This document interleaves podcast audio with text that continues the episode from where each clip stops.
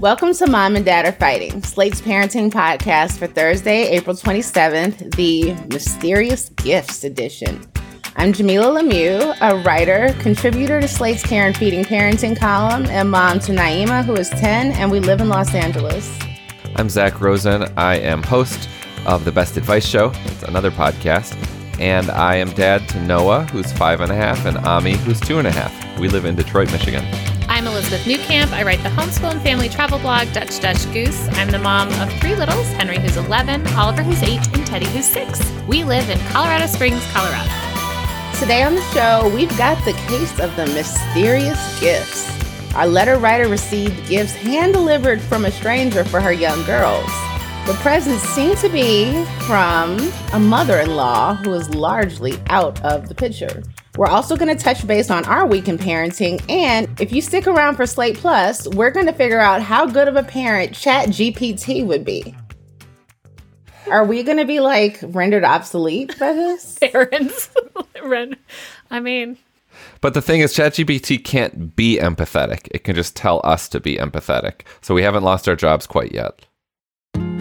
Not only will you get to hear that fun segment, but as a Slate Plus member, you'll get a whole bonus segment every week. Plus, you get to listen to all your favorite Slate podcasts ad free. It's truly the best way to listen and the best way to support the show. You can sign up for Slate Plus now at slate.com slash mom and dad plus. All right, we're going to jump into triumphs and fails as soon as we get back from this short break. And we're back. Let's start with you, Zak. What have you been up to this week? Uh, just yelling at my son. Oh no. That's what I'm going to talk about. Well, it was real. It was it was one time this this past week, and I feel like since I've become a parent, my patience has definitely gotten better. Like I have become aware of a short fuse that I didn't even realize I had before I became a dad, and have tempered it, um, and like consciously work on it.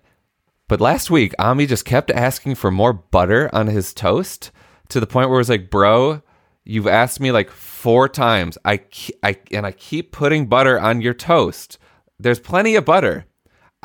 Ami, there's enough butter. And he just like kept asking for more. And then when I finally said like no more butter after like the fourth spread, he just lost it. He was just so inconsolable and it was the morning and I just was not at my best and I just like stared right back at him. I'm like, Ami, no more butter, enough. And that just made it so much worse. I was oh. monstrous in that moment. And little Noah Angel, she's like Ami's bodyguard. Uh, she said, Dad, you don't have to be so stern with him um, which was so sweet that she was protecting him. And I was just so embarrassed and um, not at my best. And then on the way to school, I apologized. And I'm like, Ami, I'm, so- I'm really sorry for that. And he said, Daddy yelled at me two times. He's been doing this. like he holds up like all five fingers, but he's because he, he he's not he's not great at counting yet, but he's like, Daddy yelled at me two times. I'm like, Yeah, Ami, I'm so sorry. I really apologize. I, I was, you know, frustrated that you kept asking for more, more, butter. I felt that you had enough butter, and I am really sorry. I'm sorry, buddy. Um, so I did apologize, but absolutely no need for me to become a monster uh, when my son asks for for more butter. Um, in Ami's defense, was there butter on every crevice of the bread? Because I personally cannot stand getting a bite of dry toast without butter. I need butter all over my bread. I feel you. I agree. I, I, I believe in an even distribution of butter. I had done that, and I think the issue is it melts and he thinks it say, disappears. Yeah, they can't see it. See That's it happened anymore. to us. Yeah. And they like, want to see it. Yeah. the butter um, it, is gone. It is, it is seeped into the, the the foundation of the toast, but he doesn't quite get that yet. So yes, it was covered all too well. I feel one being called out by your daughter is what really hurts. I, I loved it. Yeah, it was great. Um, I was proud of her for that. Do you have a plan though for tomorrow when he wants more butter? Do I have a plan? I guess not. I mean, I know that I'm not going to f- scream I, I, uh, if he does keep asking. But beyond that, I don't know. What do you, what would you do? Or what if you like put some on his plate and let him so you butter it and then you put a little and you say like, "Oh, well you can do it. You this is the butter you get and you may distribute that however." Even cuz he won't do a good job, but you've already buttered the toast. So, He'll probably just take that butter and eat it like a pill, which I'm fine with too. it's good for But your okay, brain, ma- right? Yeah, maybe I'll try that. Just give him a little side of extra butter. That's Okay. a great idea. All right, Elizabeth, what about you? Okay, Triumph I- or fail? I have a fail, like an epic back to Newcamp fail. Uh, we hosted this weekend the Run Wild My Child scavenger hunt, and we picked this beautiful park that has like 417 acres, four miles of trails. Um, to hide this uh, treasure chest in for other families to come find. Uh, we woke up that morning and there was snow everywhere snow, snow, snow. But we were committed. The like clue was going out um, from them. So I um, went to the park and hid the box went great i couldn't believe like 20 families showed up they're hunting for this box they find the box we're all hanging out and i can kind of see that my children who didn't hunt for the box are playing across this little lake and i they're all their ski clothes are all bright colors so we can find them i like see them playing great i chat all of a sudden Henry comes over and says, Hey, have you seen Oliver and Teddy? And I was like, Oh, they're over playing. He's like, No, I found the snow tube over there, but I can't find them. And I'm like, Yeah, all right. It's fine. We just saw them. Uh, I chat for like another 10 minutes. I meet this woman actually who knows me from the show and had all these wonderful things to say. And in the middle of chatting with her, my son comes back over now with a mom because my two kids and one other child is missing. Uh, like, hey, we we really do not know where they are. We have like walked back up to the box. We've walked around the lake. They are not here. Like, okay. I'm sure they're fine. We come to this park all the time. We do decide though at this point that we better the people that are there like split up and look for them. So now this event I'm hosting has turned into let's hunt for the Newcamp Search children. party. So we Yeah. head out on the trails. Jeff heads out. Um, one of the dads that that our kids know stays like where we were all meeting, thinking maybe they'll come back. You know, if Henry had been with them, I would have been sure that they would eventually find their way back. But Jeff finally calls probably like 25 minutes later, saying he has found them. They had set up a small camp, like built a lean to, were collecting snowballs for water. Oliver had a staff and was uh, defending the property. They did hear us, but in their world of make believe, decided that we were against them. We were coming to raid their Oh. camp, and they hid in their lean to as we all Wow. passed by calling for them. So you passed them. Oh, yes. Yes, all of us. Wow. They were actually not that far from the parking lot, but they had built, no joke, this like lean to that you could, because of all the snow, we really couldn't see. And because all the kids had been um, hiking, like running around looking for the treasure, we couldn't really follow the footprints. Although it was footprints that finally Jeff found three sets of kids' footprints together, kind of headed off sort of the path and so followed those and that's how we found the lean-to where they they all were um the kicker is i have lost my children at this park before. This is not the first time this has happened where i've become separated. There's no cell phone service at this park. That is pretty scary. we had a little talk terrifying. about I, I mean in their defense they were like we were not far from the parking lot. We could hear you. It was like yes our rule though is when you can hear us. Now i did not we have like a little code that if i blow the safety whistle twice everyone has to come i did not have a safety whistle with me because i did not anticipate us hiking i just thought we were going to hang out at this like kind of open area by the lake um yes Safety whistle is a very good idea. That is a good idea. I've been anti-tracker for a long time, but I'm thinking now. I thought we were at the point where common sense was there, but maybe not. Um, Jamilah, how was your week? This week was one a little uneventful, so I have one. I have a fail. I don't. I guess it's a fail. It feels like a fail from a few weeks ago that I've been holding on to. Um, this was right before Easter, maybe the day, maybe on the day of Easter. And Naima was disappointed because, you know, usually she's with her father on Sundays, but we'd gone to that New Edition concert. So she'd spent the night with me. And so typically she's been with her dad on Sunday mornings for years at this point. And so apparently, even though none of us are Christian, at his house, they usually do some sort of Easter egg hunt. and have baskets, right? And I, who did actually get to do Easter egg stuff as a kid, for whatever reason, I just never picked that up. I was like, we don't do this. We don't do Easter baskets. We just, you know, we do all the other holidays. It's fine. But I just never mm-hmm. did anything for her for Easter. And so, she woke up asking about it and I realized that she was really disappointed. And so I was going to like try to do Easter stuff, but everything was closed because it was Easter. So we, you know, that's fine. But she also asked me like, is Santa real? Is the Easter bunny real? Is the tooth fairy real? Like she just comes out with like boom, boom, boom. And I'm like, well, and she's like, cause you know, I saw a gift that Santa gave me in your closet before Christmas.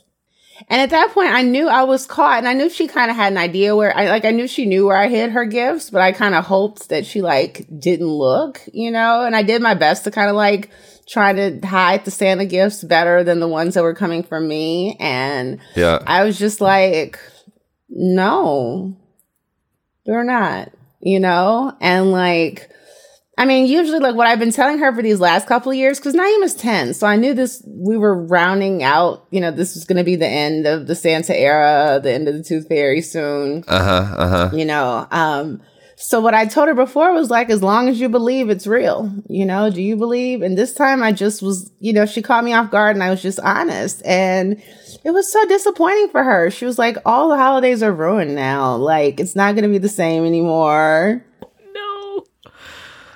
What did you say? I was just like, I mean, I'm sorry.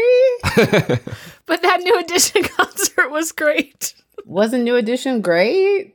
So I've been feeling bad about this. And I told her, I was like, you have to keep this from your brother. You know, like she has a younger brother. And so. How old is he? He is eight. Right. So he's coming up right behind her. But, you know, like I don't know. I just feel bad. Like I took something away from her. I mean, again, like she's 10. I didn't, you know, like I don't know how much more yeah. this she was really going to right, have. Right. I think it was inevitable. And she has since come back to life, I would imagine. Like, she's, was it? Yeah, she's fine. Yeah. She's not still mad at you. No. She can be part of the fun of some of this stuff now, though. And, right, and like you can she's share an adult that. now. You know what I mean? Like she can find something for her brother and put it under the tree with you know, those sort of things. Yeah. Part of the magic. Mm-hmm. Yeah, that's a real rite of passage, getting that bubble burst. It is. All at once. I was I was about her. I know she had to go for them all at once. I think for me it was kind of the same thing. Like once you know one doesn't exist, it's like, yeah. okay, so none of them do. Mm-hmm. And she wasn't like, Am I still getting money for these teeth? Surprisingly enough, she didn't. She didn't ask about that. I have some logistical questions. it's the end of an era. My the end of innocence. Up. Yeah. well, on that note, we're going to take another quick break. We'll see you right back here for our listener question. This episode is brought to you by Progressive Insurance. Hey, listeners, whether you love true crime or comedies, celebrity interviews, news, or even motivational speakers, you call the shots on what's in your podcast queue, right? And guess what? Now you can call the shots on your auto insurance too. Enter the Name Your Price tool from Progressive. The Name Your Price tool puts you in charge of your auto insurance by working just the way it sounds. You tell Progressive how much you want to pay for car insurance. Then they'll show you a variety of coverages that fit within your budget giving you options. Now, that's something you'll want to press play on. It's easy to start a quote, and you'll be able to choose the best option for you fast. It's just one of the many ways you can save with Progressive Insurance. Quote today at progressive.com to try the Name Your Price tool for yourself and join over 28 million drivers who trust Progressive. Progressive Casualty Insurance Company and Affiliates. Price and coverage match limited by state law. We're back and ready to hear today's listener question. Dear mom and dad are fighting. My husband and his mother have been estranged for six years. This occurred before we had children. Due to a variety of reasons, a relationship was no longer a healthy or safe relationship to continue. My husband and I now have two young daughters. Over the years, my mother in law has occasionally sent a birthday card or gift for the girls. Most of the time, these cards or gifts are accompanied by an irate or belligerent email or text to my husband, refueling the divide and leading us to conclude that the outreach to our daughters is not genuine or heartfelt. Today, a man neither my husband nor I know pulled into our driveway and sat there watching. I work from home and my office faces the street, so I watched him from my window cautiously. After 10 to 15 minutes, this man got out of the car and put boxes of wrapped gifts on our doorstep and then left. Of course, very curious, I opened one box and found a card addressed to my daughters from my mother in law. A slew of emotions overcame me. I felt uneasy, violated even, that a stranger had hand delivered these things for my young daughters. Even knowing the sender, my mother in law, didn't make me feel comforted. Why hadn't she sent these by mail like all the times before? Why was she sending a stranger to my house? Why was he sitting there watching? I'm trying to logically unpack these feelings. I don't mind that she sends my daughter things. I do mind that a person I don't know came to my home. I can't get over this sense that a boundary has been crossed. I don't know what boundary though. My maternal instinct is tingling. I just feel off. Should I be concerned? Thanks, stranger danger. What do you think, Zak? Hmm. Santa did show up. Santa. Santa. Oh my god. Um yeah, it I do feel like this is concerning. It, this is an odd this is an odd story and and because you said that years ago you realized that a relationship with her is no longer healthy or safe. Um, you know, I don't know what that what that means because we don't know the particulars, but that safe piece in particular here, I, I think is noteworthy, and it's it's hard for us to appraise what's what's really happening here. But having a weirdo in front of your house uh, does seem odd. Uh, so yeah, this is odd behavior. I think your your husband needs to communicate with his mother some boundaries here, um, and maybe even get like a conflict mediator involved. But I think y- it's totally legitimate that your maternal instinct is tingling, and I think you deserve some answers here about what your mother-in-law's motivations are. That's where I'll start. Yeah, I, I think those maternal instincts, parental instincts, those personal tinglings you get are always good to follow, right? We have them for a reason. Um, because I think even if you're wrong that all of this is benign, there's no harm in s- making sure boundaries are clear or and making sure your kids are safe. So I don't think you should feel bad about any of this.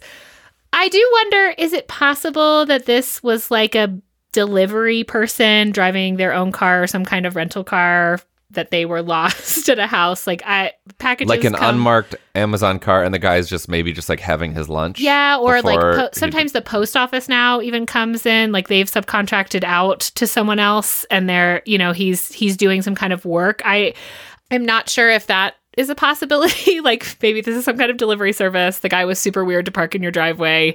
Uh you know, and it's not as bad as you think it is.